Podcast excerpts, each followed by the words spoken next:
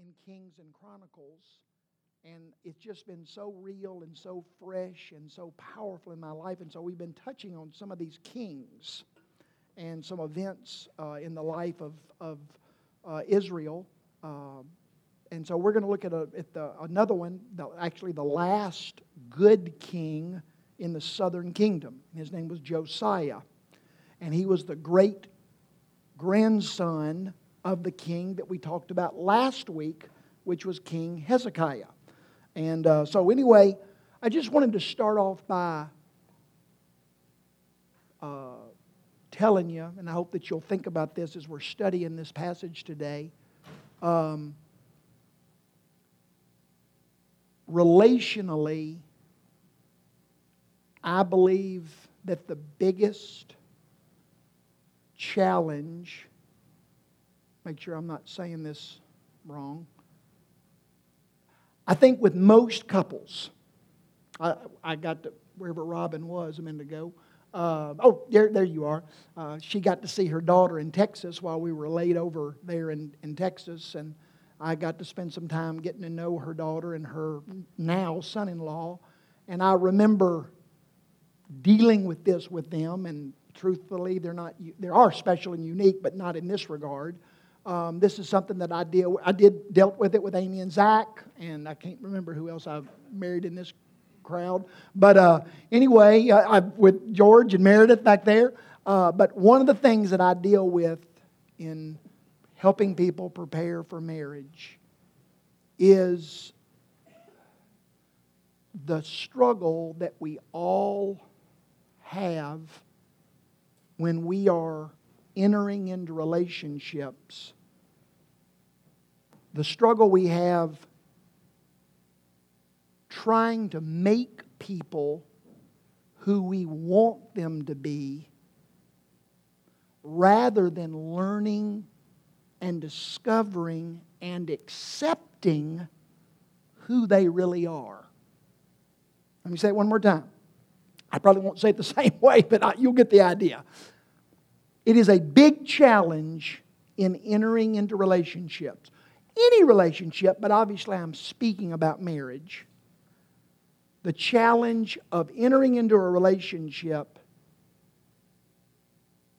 and I want to make that person who I want them to be. That creates problems.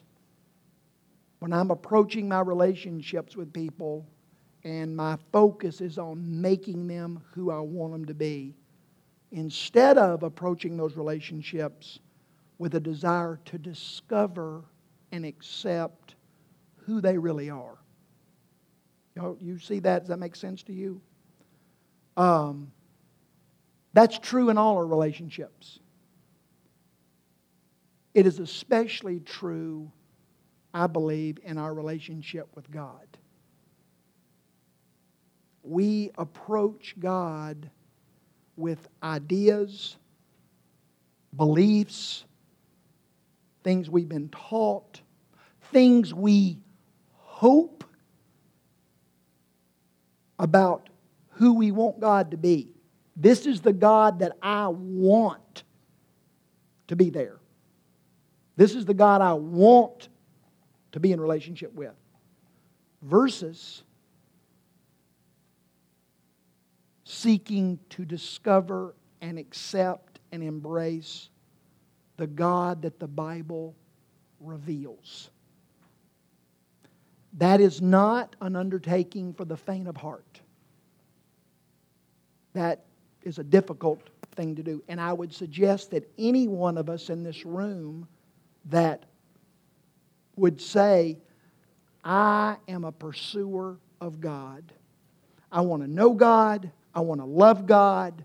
I want to be in relationship with God. I want to follow God. If that's in some shape, form, or fashion if that describes you, then you are on this journey of transitioning from believing in the God that you want to be and learning to, to discover and accept the God that the Bible reveals. So as you, as, as you ponder that, as you think about that, we're going to look at this passage. I told you that we're going to look at King Josiah. Uh, he's the last good king of the southern kingdom. Um, he's the great grandson of Hezekiah. I told you that, I think. He lived approximately 100 years after his great granddaddy Hezekiah. Uh, Josiah lived about 600 years before Jesus was born. And what's unique about Josiah is that he, his dad was assassinated when he was eight years old, and so he took the throne when he was eight. So he was one of the youngest rulers in all of history. He started his reign as a king when he was eight years old. Uh, I told you that there were only a handful of people, and I'm thinking five. If I'm incorrect, you can send me a text and rebuke me or correct me later on. Uh, but I think there were five uh, people, kings in the Bible that, the, that God said, this person loved the Lord and followed the Lord with all of their heart. I think there were five. I think I'm right on that. Uh, David was one, Asa was one, Jehoshaphat was one, Hezekiah was one, and Josiah was one. That man loves me. That man is seeking to know and follow me. And Josiah, you know, that's high, that's high praise. It's one thing for your mama to say it, uh, or you know one of your kids. But when God says it, that's, that's high praise. Uh, and the Bible says that, that Josiah loved and followed the Lord with the same devotion as David, Asa, Jehoshaphat, and Hezekiah. Um, when Josiah had been king 18 years, he decided to rebuild. He started this huge temple renovation project because the temple had been ignored for generations since his great granddaddy lived. The temple had been ignored and it had fallen into disrepair, and all the paint was peeling off, and all the wood was rotten, and you know, so it just it was not a, it was no longer used. It was ignored, and he decided he wanted to create this big, huge temple renovation project. And I'm going to read a little bit of this to you in a minute. But in the process of renovating the temple, the, pre, the high priest comes and says, I found a scroll and I found a book. That's how. Now, it wasn't just any scroll. That, that, that, that would be like me saying I found a book. That's how they wrote books, was were these huge scrolls. Um, some of them so big that it took two men to carry. But they were, if you've ever been to a Jewish wedding uh, uh, at a synagogue or a temple, um, um, they'll, they'll bring out sometimes these huge, beautiful scrolls. Um, well, the high priest comes to the king and says, I found a, a scroll, a, a, copy of God's law. Now, I'm not going to get into it with you today because it takes too much time, and you can call me or text me and email me, and we'll, I can give you some more information. But most of the best Bible scholars that I could find, there's great disagreement, I recognize that, but most of the guys that I like the most, they would all agree that this was Deuteronomy. The, that's the book. That's the, the one of the five Mosaic books of the Pentateuch uh, that, that probably the book that the high priest found in the temple renovation was the scroll or the book of Deuteronomy. Okay, they don't. That's I cannot prove that they can't, but that's that's pretty pretty accepted. Okay, um, uh, and the very fact that it was found is very significant it's very significant that it was found during a renovation project. And what the writer of Second Kings is communicating is that for generations, the Word of God had been ignored.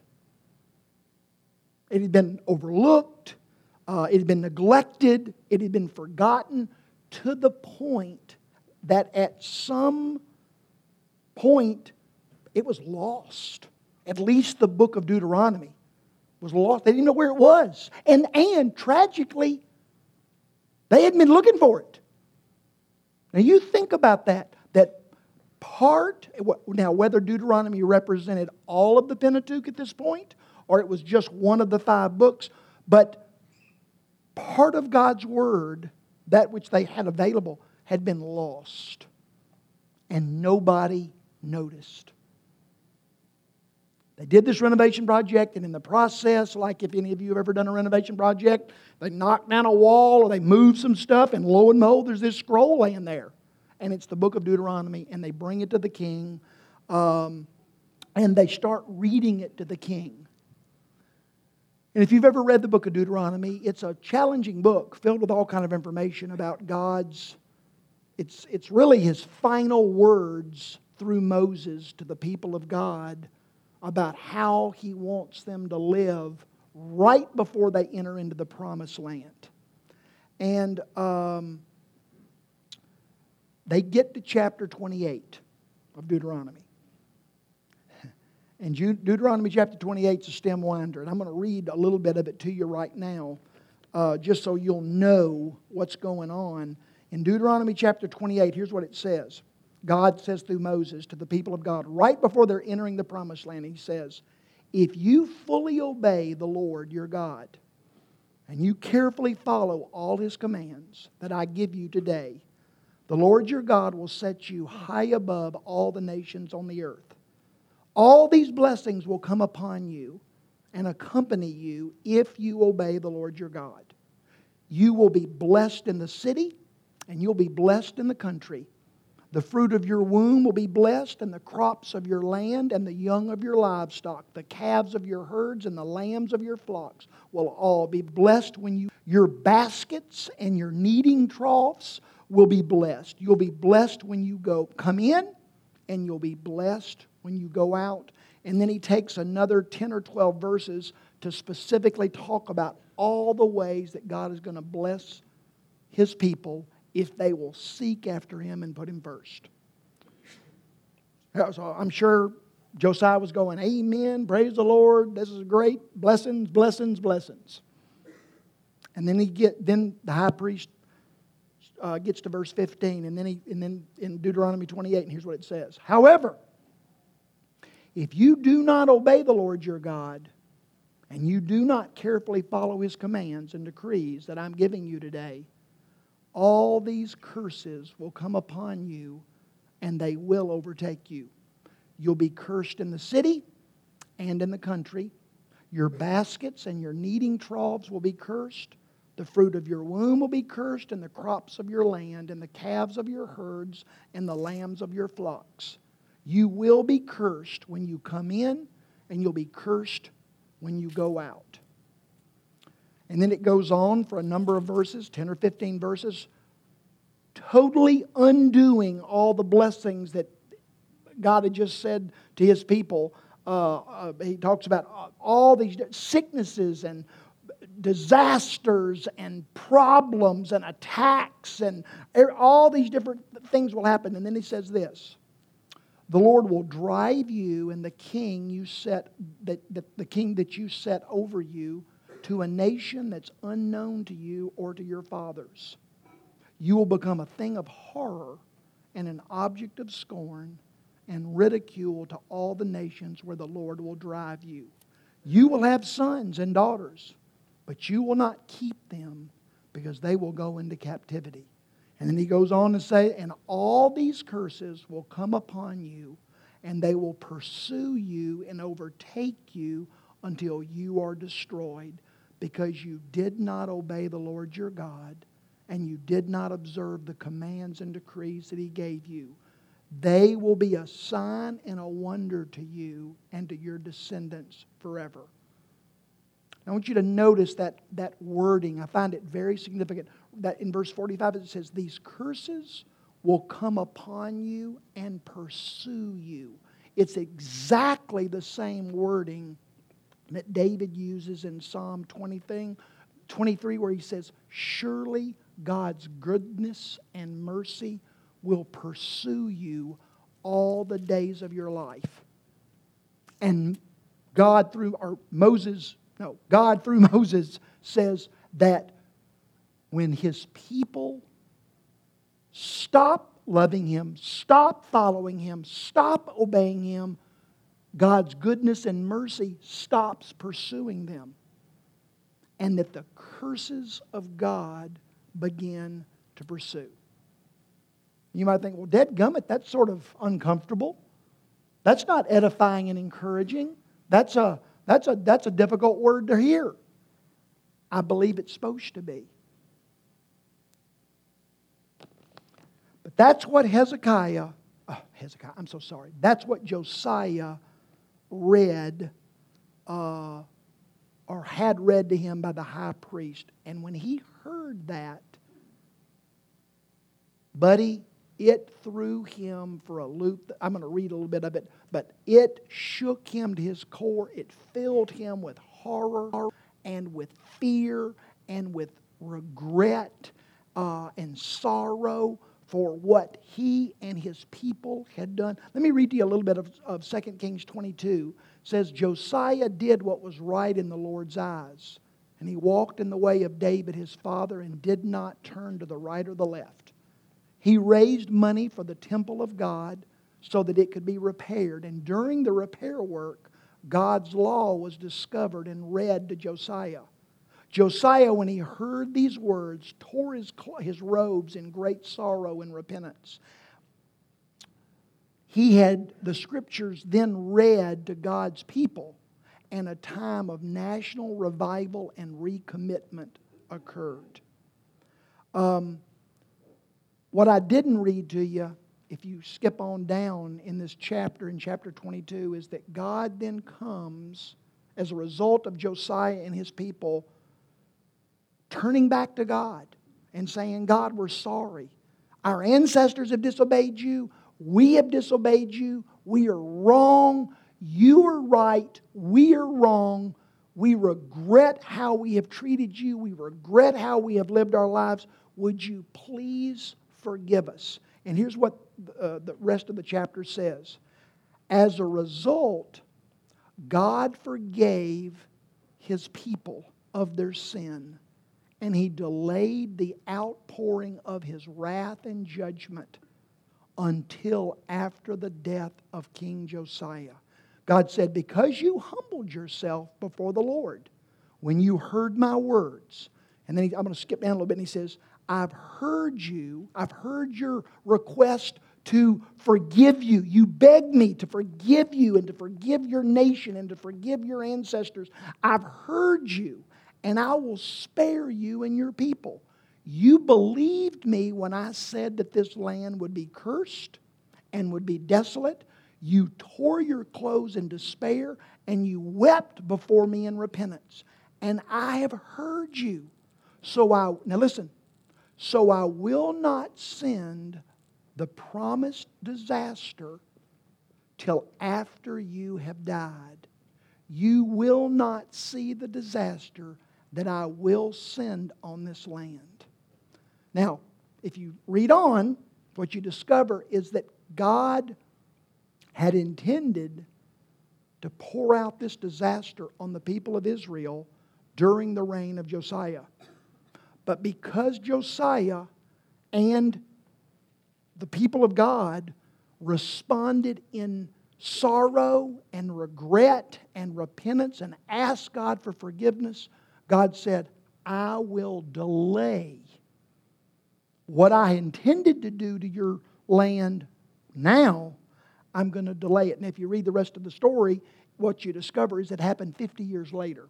Josiah dies, his children, it goes on and on. But 50 years later, that disaster that God had intended to put upon Josiah and the people of God then, he delayed it by 50 years.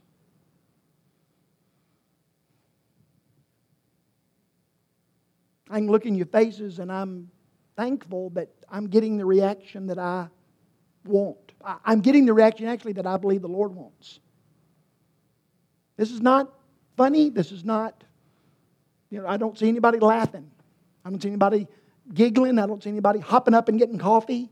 I, I don't, I don't see, I don't see anybody playing Candy Crush or, or uh, uh, uh, you know, checking their stocks. I, I don't, I, I don't see any of that. And I think that's exactly what God, I think this is, that's how God would have us respond to this. So, what do we do with that information? What do we do with this story in the Bible?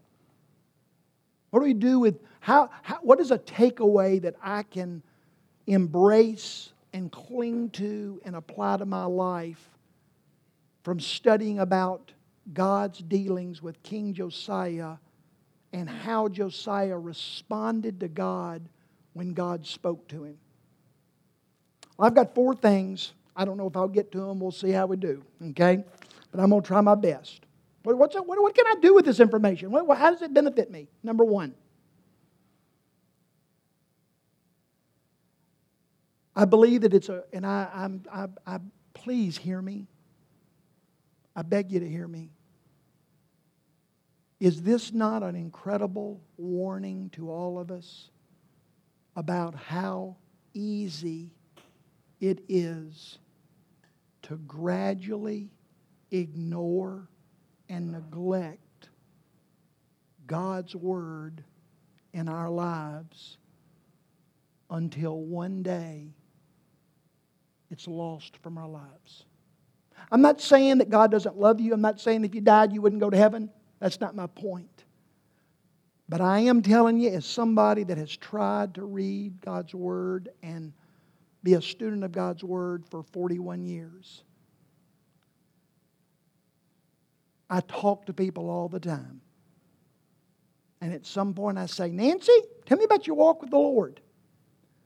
And here's the way it goes Man, when I was in junior high, somebody told me about Jesus and I got saved. And my heart was filled with love for God, and I started living for Him. And somebody gave me a Bible, and I started devouring it. I read it every day, I memorized it. I put sticky notes on my bathroom mirror with scripture on it. I started going to Bible studies. I didn't miss church. I filled my life with the Word of God. How you doing today? Hmm.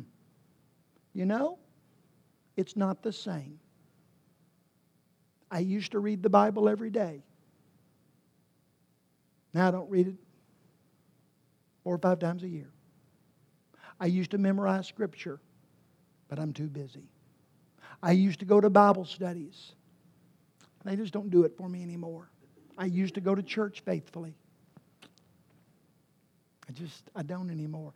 I don't know what happened, but that which was the treasure of my life, the very Word of God. Now, I'm not even sure where my Bible is.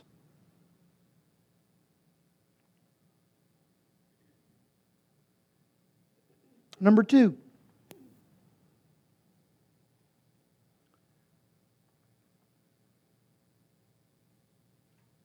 Does this story not remind us that at the end of the day, when God tells us something will happen, it's going to happen. It doesn't matter how long ago God said it. It doesn't matter, matter how unrealistic it is. It doesn't matter how impossible it is. It doesn't matter how politically incorrect it is. It doesn't matter how offensive it is. Larry, do you not realize that what you're saying offends people? Larry, do you not realize that what you're saying is politically incorrect? Larry, do you not realize that what you're saying is impossible? But the testimony of the scriptures from Genesis to Revelation is that this phrase, and it occurred just as the Lord said. How many of those of you that read the Bible, even semi regularly, how many times have you read that phrase? And it occurred just like the Lord said. God told the, his people in the wilderness under the leadership of Moses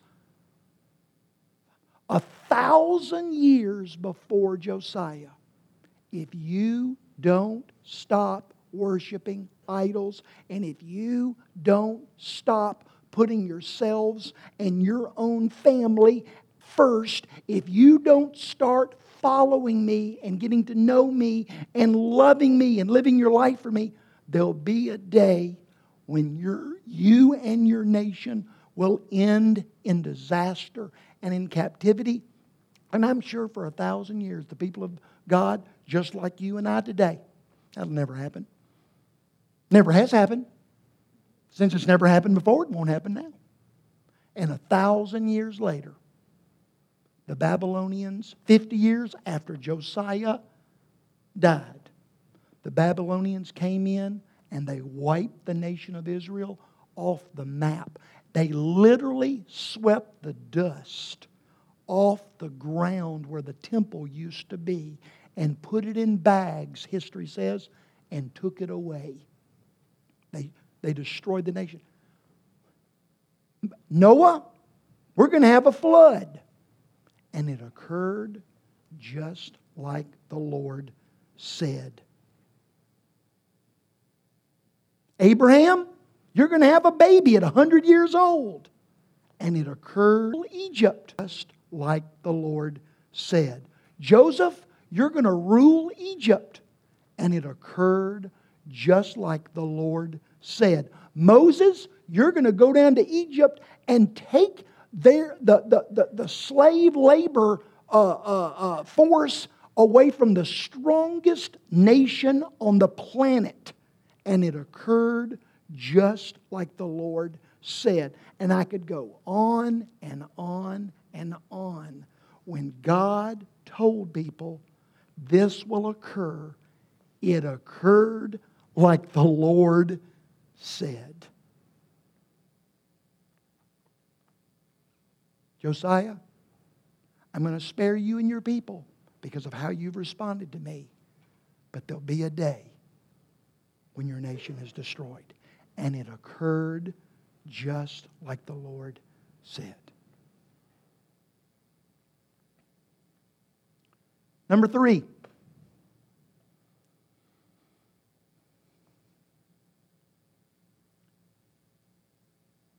If you read 2 Kings 22 and 23, the word that runs through those two chapters the most is the word wrath. The wrath of God is coming. We don't like the wrath of God. Who would? I don't think God likes the wrath of God. okay? If you just be totally honest. We like the love of God and the grace of God and the mercy of God and the kindness of God and the tenderness of God and the forgiveness of God. And those are all in, uh, uh, very, very, very important themes that run through the Bible. But, folks, here's the truth the Bible talks about the wrath of God every bit as much and every bit as often as the Bible talks about any of the other qualities and traits of God. The Bible says that God is angry with the sinfulness and the wickedness of mankind. Psalm 7 says, God is a righteous judge and he is angry with the wicked every day. You might think, well, I'm not sure I like to think about God being angry at the wicked every day. Aren't you? When you read in the newspaper about uh, child sex trafficking, that doesn't anger you. When you read that powerful men uh, abuse women, vulnerable uh, women that are in, in very difficult situations. That doesn't anger you when you hear about the, the, the evils and the atrocities and the horrors of this world. there's not something in you that wells up and goes, that's not right. That's wrong. That, that doesn't well up in you? Of course it does. Of course it does. Where did you get that? Why do you why do you feel that way? Why do you care? Why do I care? Because I'm an image bearer.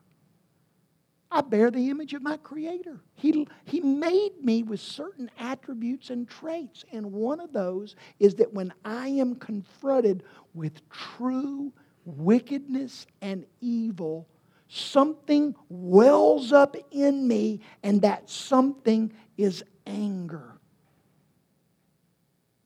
God feels that way too. Here's the difference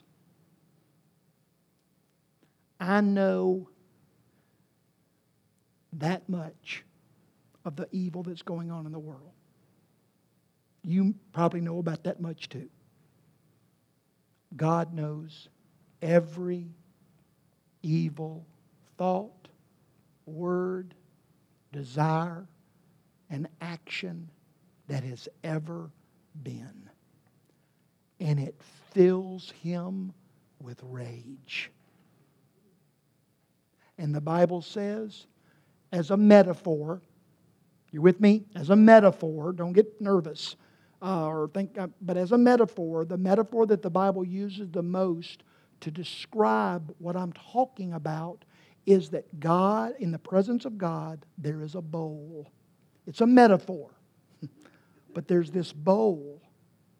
And as evil in this world occurs, that evil affects God with wrath. And that wrath is put in that bowl. And since Adam and Eve sinned against God, and those first drops of God's wrath but were poured or put in that bowl, and then Cain killed Abel and more. And it went on to this very day. God's wrath has been poured into this bowl, and it's filling up. It's filling up. And his wrath is being stored. And in the Bible, and I'm going to read some verses to you. This isn't just, I didn't just make this up, I'm going to show you. But the Bible says that this bowl of God's wrath is filling up, and there'll be a day when that bowl of God's wrath, that is the result of mankind's wickedness and evil, will be poured out upon mankind itself. Now, the Bible doesn't just give us some blunt, the Bible gives us statement the, in the book of Revelation that this is true. No, the Bible gives us a, a myriad of glimpses little little uh, you know what do you call little you know you have a big earthquake but then you have little earthquakes beforehand what do you call those Trim, what do you call aftershock or trimmers or aftershocks? What do you, call, you know, you have a big earthquake, but you've got these little uh, tremors and aftershocks before and afterwards. And what, what are those? Those are all indicators that there's a big earthquake that's coming, right? Does, it, does that make sense to you? All these little uh, examples, events that happen in the Bible, they're all tremors that, are tr- that God is using to try to get our attention and show us that something much more uh, uh, significant and powerful and horrible is going to occur. Um, uh, uh the, Noah and the flood. That didn't just happen for the sake of happening. That was God saying, There'll be a day when something like that is going to happen, but much bigger. Sodom and Gomorrah. That didn't just happen. That happened because God was saying something like that is going to happen again. If you've read through the, the, uh, uh, uh, the, the Pentateuch and God's dealings with his people in the wilderness, and when they would sin, there would be moments. It happened oh, a half a dozen times when they would do enough wrong, and God would say, That's enough. And then He would do something in the lives of His people as a nation, and a multitude of people would experience disaster. That, that's a tremor. That's an indication that something like that is happening. The, the, the, the Assyrian captivity of the northern kingdom, the Babylonian captivity of the southern kingdom, all of these are little indicators, little tremors from God that there'll be a day when something like that is going to happen, but it is going to be it's going to be like that, but it's not going to be anything like that because of its magnitude, its finality, and its greatness. Now, let me just, you might think, well, Larry Ray, you're making all that up. That's not what my Jesus believes. That's not what my Bible teaches. Well, proud to know you. Let's see what the Bible says. Let's just, let me just read a few of these to you, okay? Um, um, Let's start in the Old Testament, Psalm 1. The wicked are like chaff, and they will be condemned at the judgment of God. Psalm 2. I'm just, and there's thousands. I'm not, I'm not being bombastic. There are a thousand verses that I could use. I picked a handful. Psalm 2. Submit to God's Son, or he will become angry, and you will be destroyed. For his anger flares up in an instant, but what joy for all who trust in him. Psalm 9 You have rebuked the nations and destroyed the wicked. You've erased their names forever. Your enemies are finished in eternal ruins. They are uprooted and forgotten. Psalm 10 The wicked are too proud to seek God. They think that God is dead and they succeed in all they do, but they do not see your punishment. Wicked, he hates all. Psalm 11, the Lord examines both the righteous and the wicked. He hates all who love violence, and he will rain down blazing coals and sulfur on the wicked. Psalm 75, God says, At the right time, I've, that I have set I will bring justice against the wicked, for the Lord holds a cup in his hand full of foaming wine, and he pours it out. He pours out the wine of judgment, and all of the wicked must drink it. The little prophet Nahum uh, uh says, God is a jealous and avenging God. He is avenging and wrathful. He takes vengeance on his adversaries and he reserves wrath for his enemies. And you might think, well, now, Larry, that's the God of the Old Testament. The God of the New Testament is a God of love. The God of the New Testament would never feel like that. The God of the New Testament's not a grumpy God. He's not a mean God. He's a happy, sweet God, right? That's what I've always heard. He's Santa Claus and Granddaddy. Papa. He's Papa, okay? He's, is, that, is, that, is that right? I want to encourage you to go back. I dare you. I dare you. Read the parables of Jesus. How does 95% of the parables of Jesus end? They end with the king, the father, the, the owner, whoever the, the, the, the God symbol is, not every, not every one of Jesus' parables, but the overwhelming majority of Jesus, sweet little Jesus boy, the overwhelming majority of Jesus' parables, they end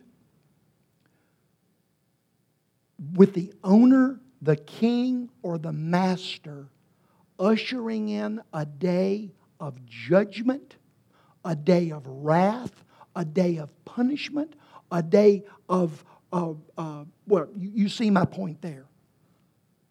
And then Jesus himself says in John chapter 3, you know that chapter where they got John 3 16? You know that great verse about God loving everybody, right? For God so loved the world that he gave his only begotten Son. You know what the next verse says? All who believe in the Son, obey the Son, life. And all who will not obey the Son will never see life, but God's wrath remains on them. The same person that said, For God so loved the world, says that people that say to God, No, thank you. Here's the love of my son. I gave my son to die for you. Would you? I'm offering you this as a gift. No thank you. It's what my grandson does when, when, his, when my daughter makes him say, say, No thank you. No thank you.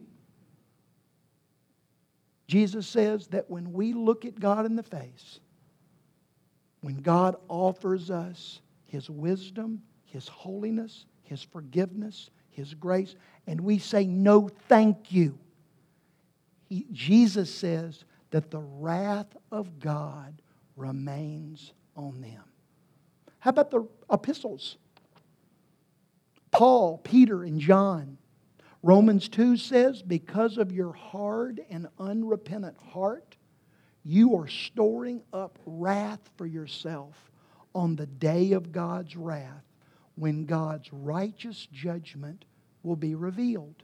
In 1 Thessalonians 1, Paul says, We are waiting for God's Son from heaven, whom he raised from the dead, this Jesus who delivers us from the coming wrath of God.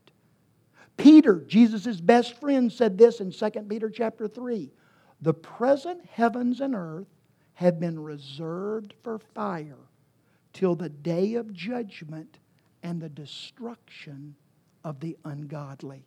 And then John, the beloved disciple, the, the, the, the disciple that Jesus uh, uh, had, had the closest, tenderest relationship with, the, the apostle of love. Here's what he says in Revelation 19 Jesus will strike down the nations and rule them with a rod of iron, and he will tread the winepress of God's furious wrath.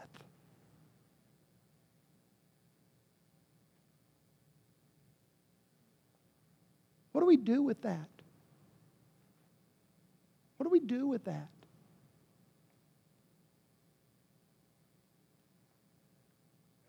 That's a big question with a lot of answers. But I would just say to you, I would declare to you, I would plead with you, I would beg you that if we do anything with that, we need to hold it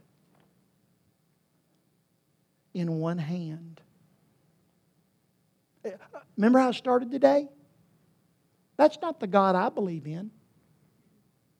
That's not the God I believe in. That's not the God that I want to be. I want him to be different. I want him to be Paw Paw and Saint Nick. I want him to be sweet little Jesus boy. I don't want him to be that God. I don't want to be in relationship with that person. Is that the God you want versus the God that the Bible reveals?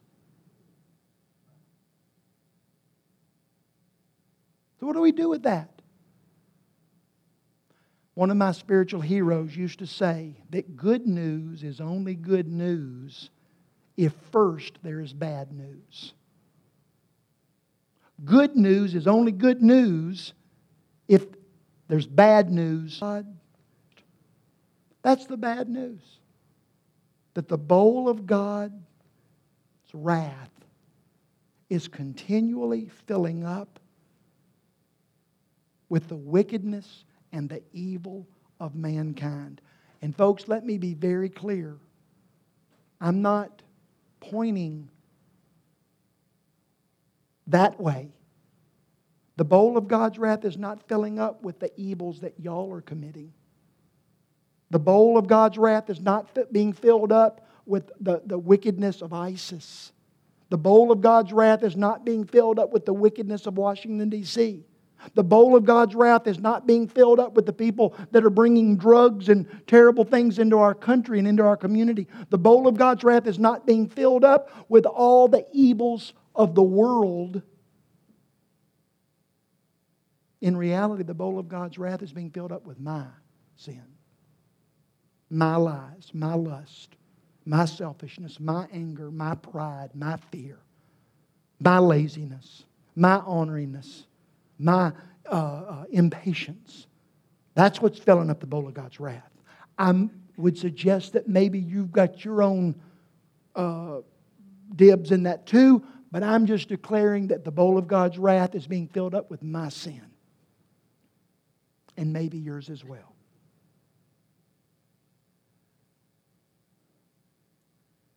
But the more terrible the bad news, that makes the good news all the more wonderful. And the good news of the New Testament is that God has provided a way where you and I can escape the coming wrath of God. Josiah's faith and faithfulness could not stop the wrath of God from coming. God didn't say, Oh, oh my goodness, Josiah, you are so faithful and so wonderful and so loving and so obedient. I, the wrath of God is done away with. Nowhere in the Bible does the Bible suggest that the wrath of God is done away with.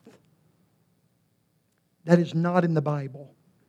And the book of Revelation is the story of that bowl finally getting full. Jesus has already died. Jesus has already risen. But the death of Jesus does not remove the wrath of God, it provides a way of escape. The wrath of God will come upon this world, but the gospel of Jesus Christ declares you and I do not have to be a part of it.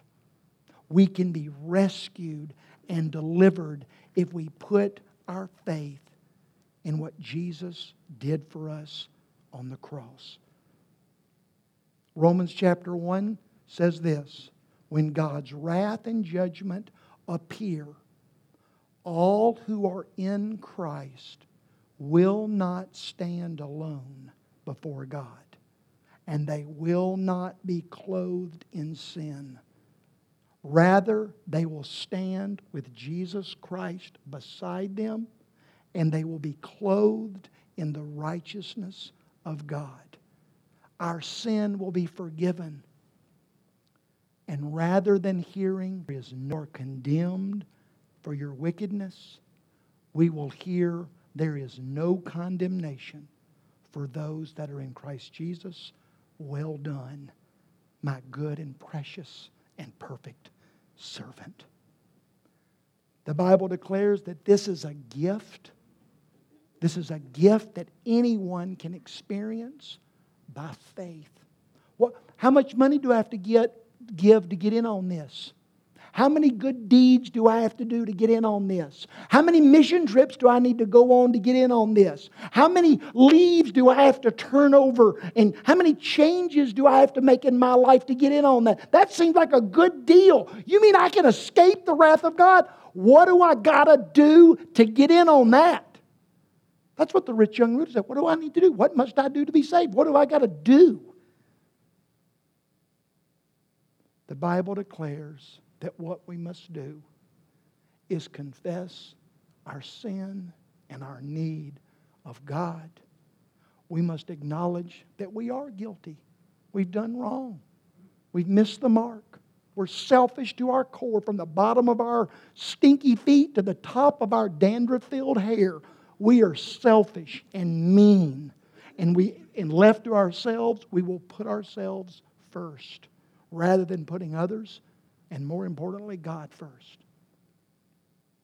But if we will call out to God and tell him we're sorry and ask him to forgive us and put our faith in what Jesus did for us on the cross, the Bible says that we will be forgiven of our sin and we will be adopted into God's family. This is what Romans 1 says. Paul says, I'm not ashamed of the gospel of Christ. It's the power of God that is at work saving all of those who will believe, both Jews and Gentiles. This gospel declares how God makes us right in His sight. It's accomplished from beginning to end by faith. As the scripture says, it is through faith that a person experiences righteousness. But God shows his anger from heaven against all evil people who suppress the truth by their wickedness. I'm not trying to scare or intimidate or bully or manipulate. I'm not. I'm not. But I want you to think if on September 11th, what, what was it, 19, 2001 or 2000? 2001. What if on September 11th, 2000, I went to Manhattan and stood in, right there at ground zero and I said, guys, in a year, something terrible is going to happen. Avoid this area. What if I had done that? You think anybody, oh, you, and then on September 11th, 2001, you think it was, oh, that was mean. That was uncalled for. That was bullying. That was manipulative. No. No. People would have said that's the most loving thing that you could do to warn people of the coming disaster that occurred on 9 11 2001. I declare to every one of us that there is coming disaster, not upon a section of Manhattan, not upon the state of New York, not upon the United States, not upon North America, not upon the Western Hemisphere, but there is a coming disaster that the Bible warns about where God will one day say, Enough is enough. And He will pour out His wrath upon mankind for our wickedness, our evil, and our rebellion. And all that are not in Christ will be lost. But the good news is, God, God is not willing that any should perish. And God makes His all the gift of eternal life. If, if that's something that you have never done, that's something you're not sure about, maybe I've said some things that are a little confusing. In fact, I guarantee you I've said some things today that are a little confusing. If you want to talk about that, you call me, you text me, you email me, you come see me. We can chat about that. Okay, we're going to end. Um, Turk, you and Melody want to come up here and help me? Come on. Y'all come help me. We're going to take the Lord's Supper real quick. One of y'all stand right there. So you have to earn your keep around here. Hmm.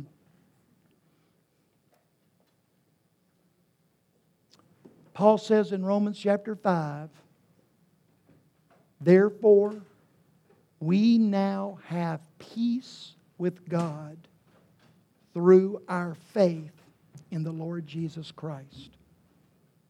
What he's saying is, that we used to not have peace with God. We didn't have peace. We were at, we were at odds. We, the, Paul says we are at enmity. We are at war.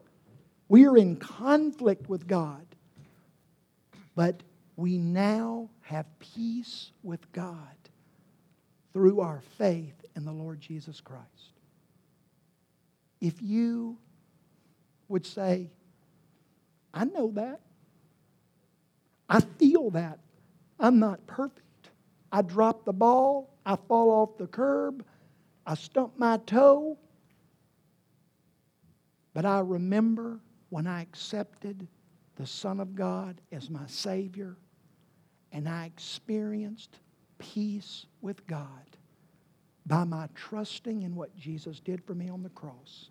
If that's your testimony, if that's your hope, if that's your belief, then you come and you eat that which represents His body, you drink that which represents His blood, and you give thanks for the unspeakable gift of eternal life that God has given you and given to me. Okay? You come if that's your hope and belief. Come.